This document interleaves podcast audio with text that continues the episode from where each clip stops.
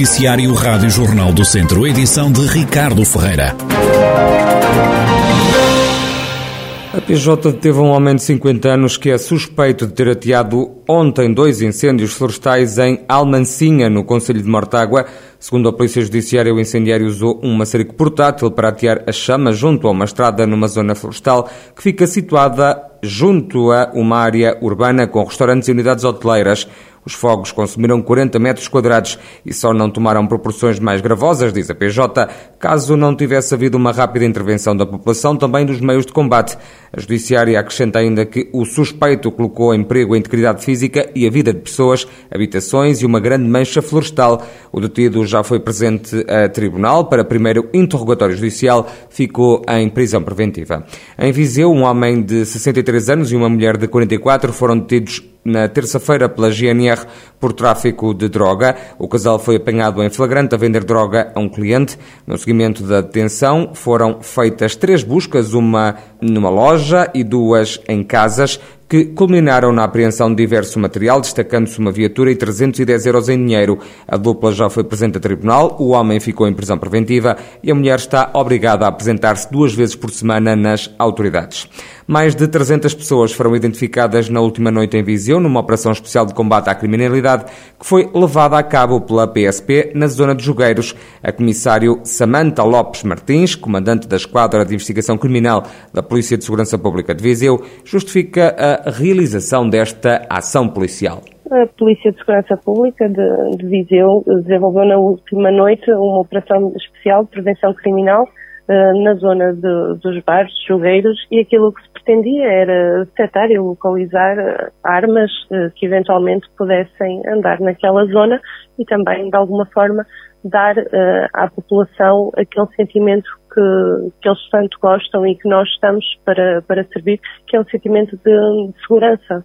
Foram fiscalizados sete bares, uh, foi ainda, foram efetuadas duas operações de fiscalização de trânsito e no total foram identificadas 303 pessoas no, uh, durante a operação. Não foi detectado qualquer tipo de ilícito, foram levantados dois autos de contornação no âmbito da fiscalização rodoviária. A polícia avisa que vai continuar a promover este género de ação policial.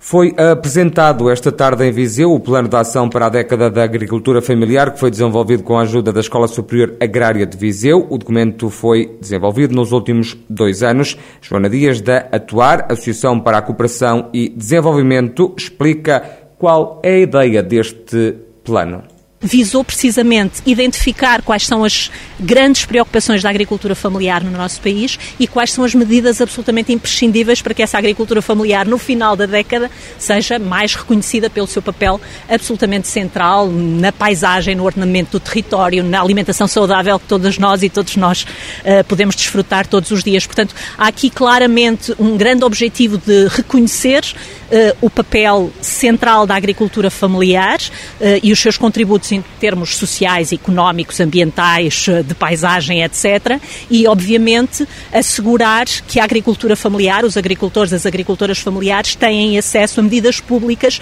políticas públicas específicas desenhadas especificamente para a sua promoção.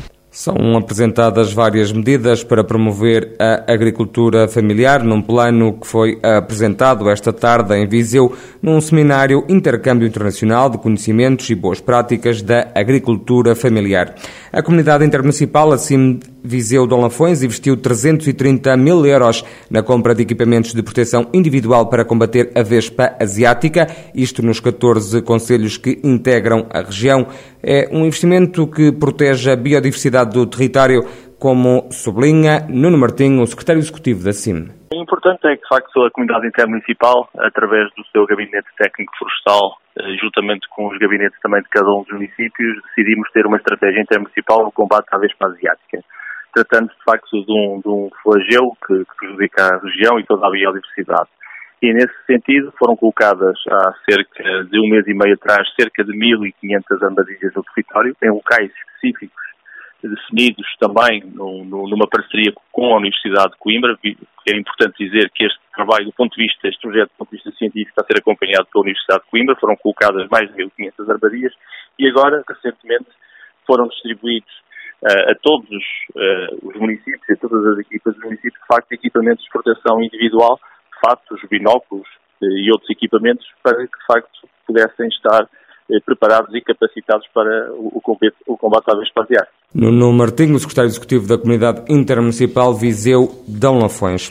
A Câmara de Mangualde vai investir um milhão de euros no combate à praga do nemátodo, um inseto invasor que está a destruir centenas de milhares de pinheiros e outras espécies florestais numa área superior a 500 hectares em todo o Conselho. O vereador com o Pelouro da Agricultura e Florestas no município de Mangualde, Rui Costa, justifica o investimento com o objetivo de proteger e salvaguardar a floresta e o valor acrescentado que esta representa para a economia local. A Câmara Municipal de Mangualde atenta à problemática, que é uma problemática real hoje na floresta, na nossa região, em que o avanço desta praga tem sido muito e tem destruído muitas árvores, sobretudo o pinheiro bravo, aquele que é um dos fatores de riqueza para os produtores florestais. Neste âmbito, fizemos uma candidatura no âmbito do PDR, foi aprovada, ela orçamenta na ordem de um milhão de euros, e nesta fase estamos na adjudicação para uh, efetivamente entrarmos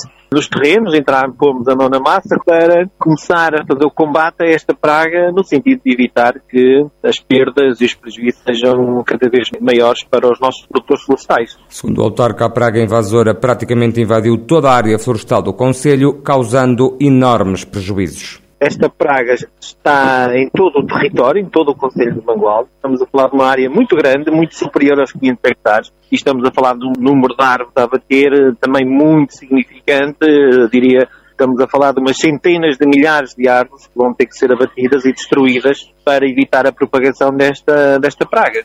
Rui Costa, vereador com o Pelouro da Floresta na Câmara de Mangualde. Livro à Porta é a nova iniciativa do município de Lamego que permite o acesso à leitura a pessoas com mobilidade reduzida.